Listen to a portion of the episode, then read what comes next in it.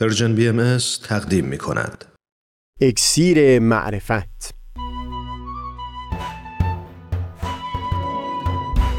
مروری بر مضامین کتاب ایقان. این گفتار تار و پود زندگی، کتاب ایقان و آثار دوران بغداد. از تا همامه ازلی در شور و تغنیست، گوش قلب را از سروش او بی بهره مکن. از تا همامه ازلی در شور و تغنیست، گوش قلب را از سروش او بی بهره مکن. گوش قلب را از سروش او بی بهره مکن.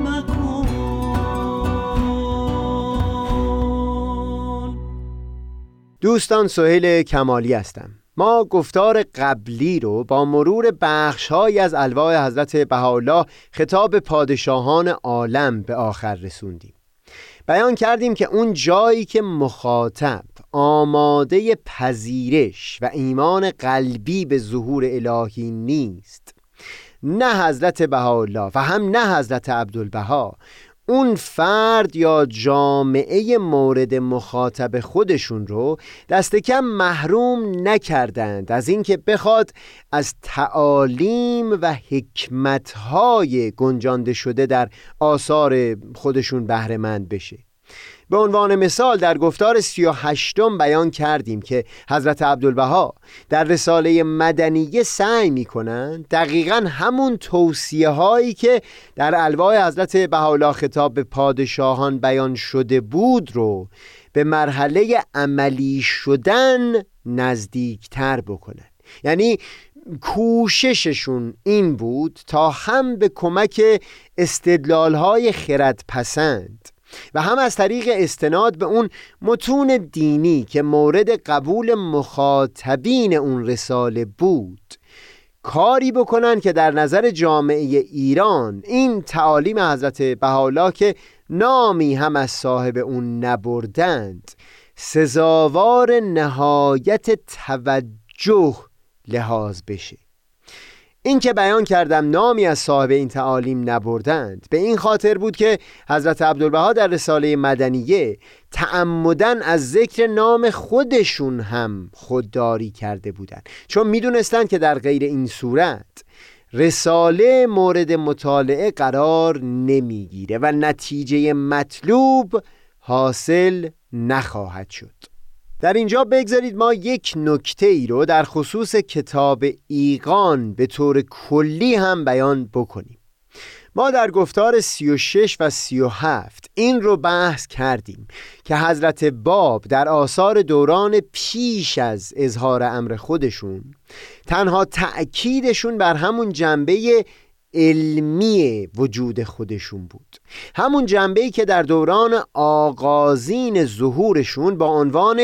بابیت ادامه پیدا کرد و از سوی علمای بزرگی مثل عبدالخالق و ملا علی هم کاملا مورد پذیرش بود.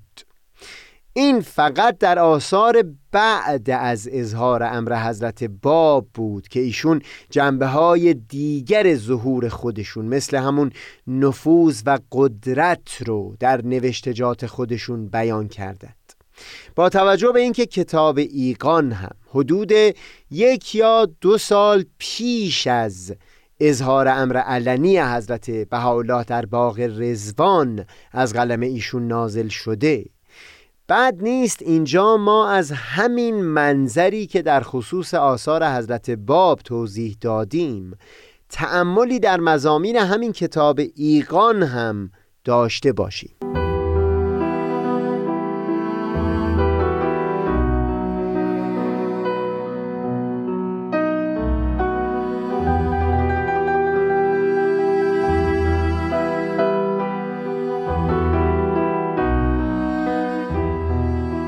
کتاب ایقان در زمانی از قلم حضرت بهاءالله نازل شد که اون حضرت هنوز مقامات عالیه ظهور خودشون رو به طور علنی آشکار نکرده بودند.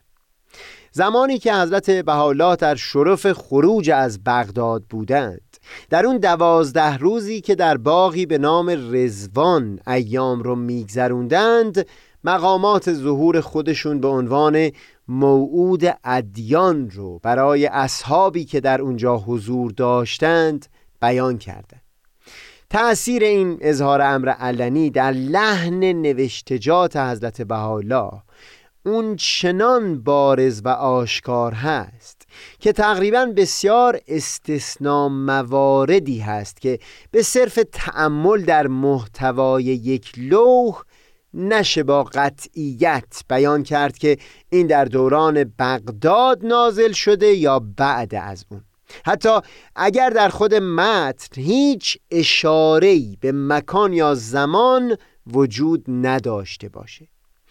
همونطور که در خصوص حضرت باب هم شاهد بودیم، درباره حضرت بهاءالله هم این به طور عموم صادق هست که در آثار پیش از اظهار امر علنی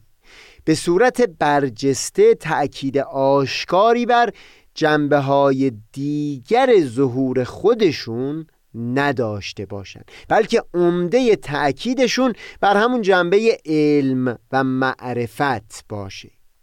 این به خصوص درباره کتاب ایقان صادق هست. ما چند باری در این گفتارها بیان کردیم که پیامبر الهی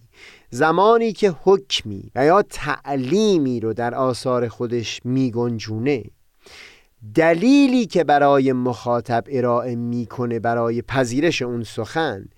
این هست که من پیامبر الهی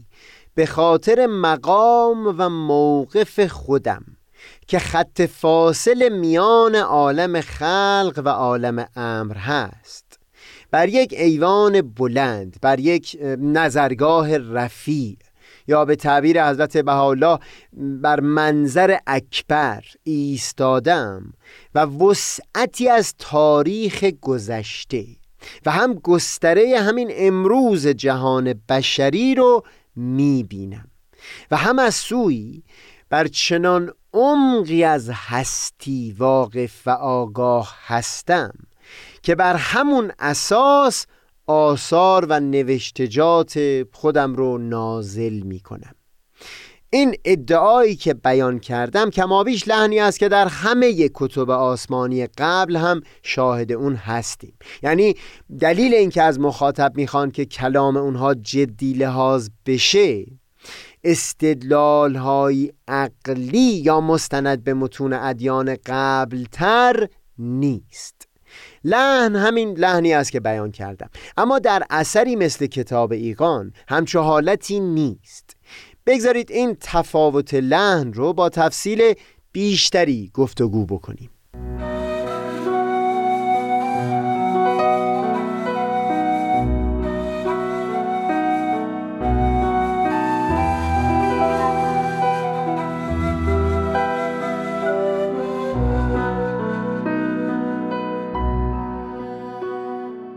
ما در گفتار 5 درباره تفاوت سبک و سیاق کتاب ایقان با سایر کتاب‌های آسمانی توضیحاتی بیان کردیم، اما سخن من اینجا این هست که به طور خاص کتاب ایقان، چون در سالهای پیش از اظهار امر علنی حضرت بهاءالله نوشته شده، تأکید و تمرکز در اون تنها بر همون جنبه علمی و معرفتی ظهور خودشون هست و این معناش این هست که در تفصیل و توضیح همه مطالب از استدلال استفاده میبرند، حال چه استدلال عقلی و چه استدلال بر اساس متون دینی که مورد پذیرش مخاطب اثر بوده. حضرت بهاءالله در آثار سالهای بعد از اظهار امر علنی در بیان مطلب بیشتر استناد می کنند به مرجعیت مقام خودشون به عنوان پیامبر الهی، به عنوان موعود کل ادیان و همون ظهور الله یا نبع عظیم که در متون ادیان به اون وعده داده شده بود. در اون الواح صرفاً بینش‌های بدیعی که میبایستی اساس یک نظام معرفتی جدید و یا نظم سیاسی و حقوقی نوین باشه رو بیان می کنند بدون اینکه لزوماً استدلالی بر اون اقامه بکنند. مرجعیت در اون آثار، مثلا کتاب اقدس و صدها لوح دیگه، فقط و فقط همون ادعای پیامبری ایشون هست. ولی در کتاب ایقان کمتر بینشی هست که بیان بکنند و اون رو متکی نکنند به یک استدلال. من در همون گفتار پنجم این رو هم بیان کردم که برای مخاطبی که تمام انسش با کتاب‌های آسمانی قبل بوده،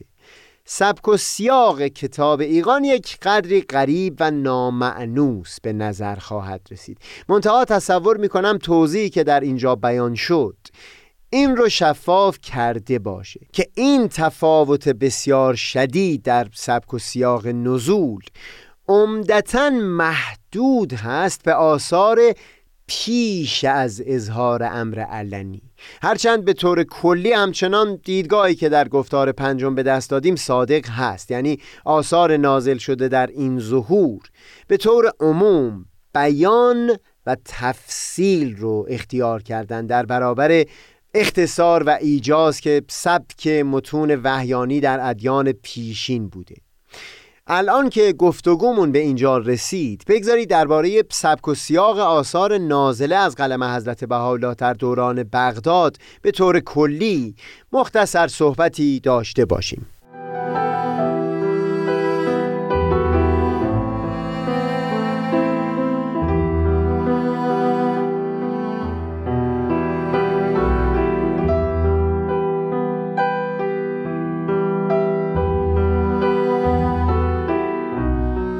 بگذارید اول چند نکته رو مرور بکنیم.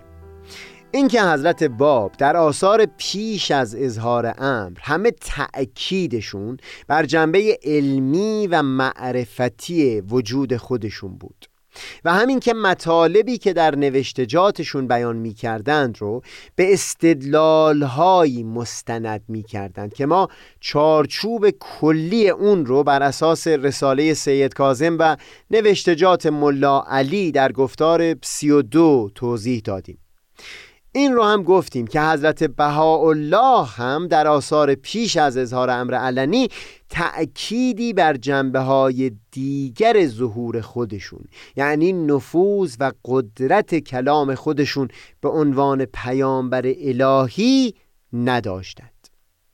منتها تفاوت بزرگی وجود داره میون آثار حضرت بهاءالله در دوران پیش از اظهار امر با آثار حضرت باب پیش از اون. پیش از توضیح مطلب بیان بکنم که تصور من سهیل این هست که دلیل این تفاوت طولانی بودن این دوران، یعنی سالهای پیش از اظهار امر علنی هست در حیات حضرت بهاءالله، یعنی بازه زمانی 10 ساله از تجربه‌ای که در یک مقام از اون به اظهار امر خفی حضرت بهاءالله تعبیر میشه در زندان سیاهچال در تهران تا پیش از خروج ایشون از بغداد. بسیار دشوار می بود که برای مدت 10 سال تمام آثاری که از قلم حضرت بهاءالله نگاشته می شدند همه به سبک و سیاق رسائل علمی و حکمی و فلسفی نگاشته بشن،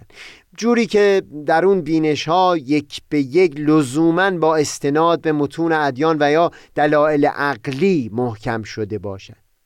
از سوی مقام پیامبری از سوی حضرت بهاءالله به طور علنی ادعا نشده بود تا ممکن باشه که صرفاً به بیان پیشنهادهای بدیع بسنده بکند، فقط و فقط به پشتوانه حجیت و مرجعیت مقام خودشون. به عنوان بهترین جایگزین راه سومی انتخاب شد که همون هم عبارت هست از سبک و سیاق عمده آثار حضرت بهاءالله در دوران بغداد و اون این بود که بیشتر نوشتجات ایشون در دوران پیش از ظهور به سبک و سیاق متون عرفانی نازل شد.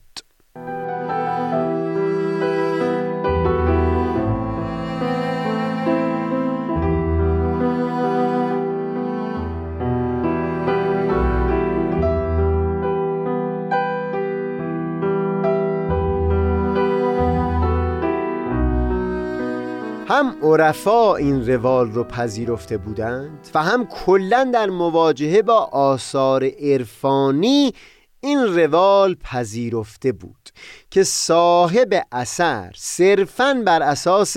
تجربیات درونی و روحانی خودش مطالب رو بیان بکنه. لذا در آثار عرفانی حضرت بهاءالله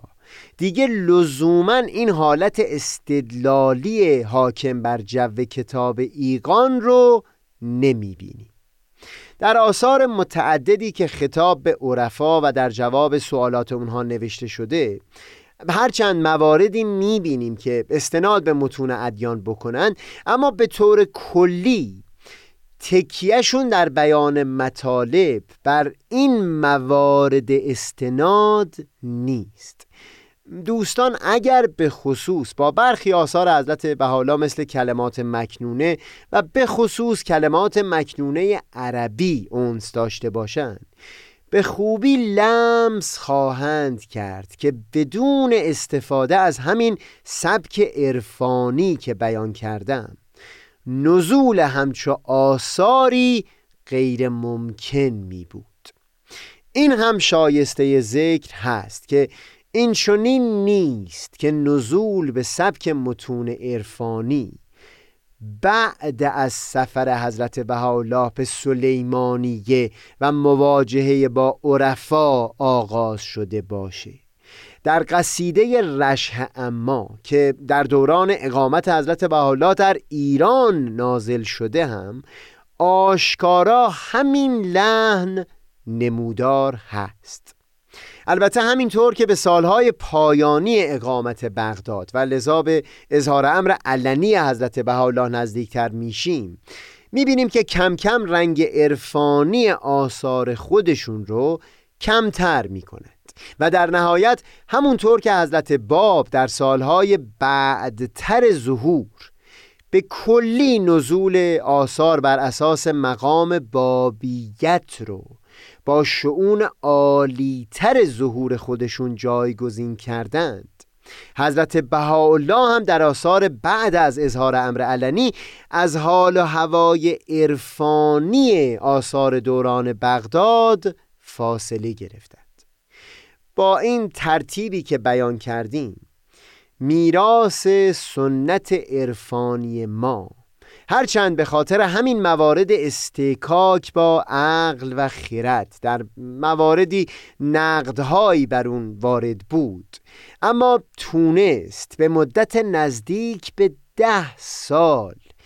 بستر بسیار مناسبی رو فراهم بیاره برای نزول آثار پیامبر الهی در ظهور بعد و تصور نمی کنم ارزش یک همچو شرافتی قابل انکار باشه. بگذارید گفتار بعدی رو شروع بکنیم با صحبت پیرامون اون تلخی که در دل پیامبر الهی پدید می آمد از اینکه همه مقامات ظهور او تقلیل داده بشه به تنها یک گوشه از همه گوشه های وجود او، حال چه علم و بابیت علم در خصوص حضرت اعلی باشه و چه شأن عرفانی در خصوص حضرت بهاءالله. منم آفتاب بینش و دریای دانش، منم آفتاب بینش و دریای دانش،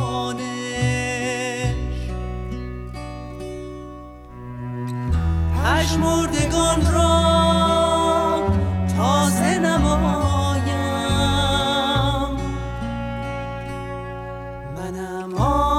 شنایی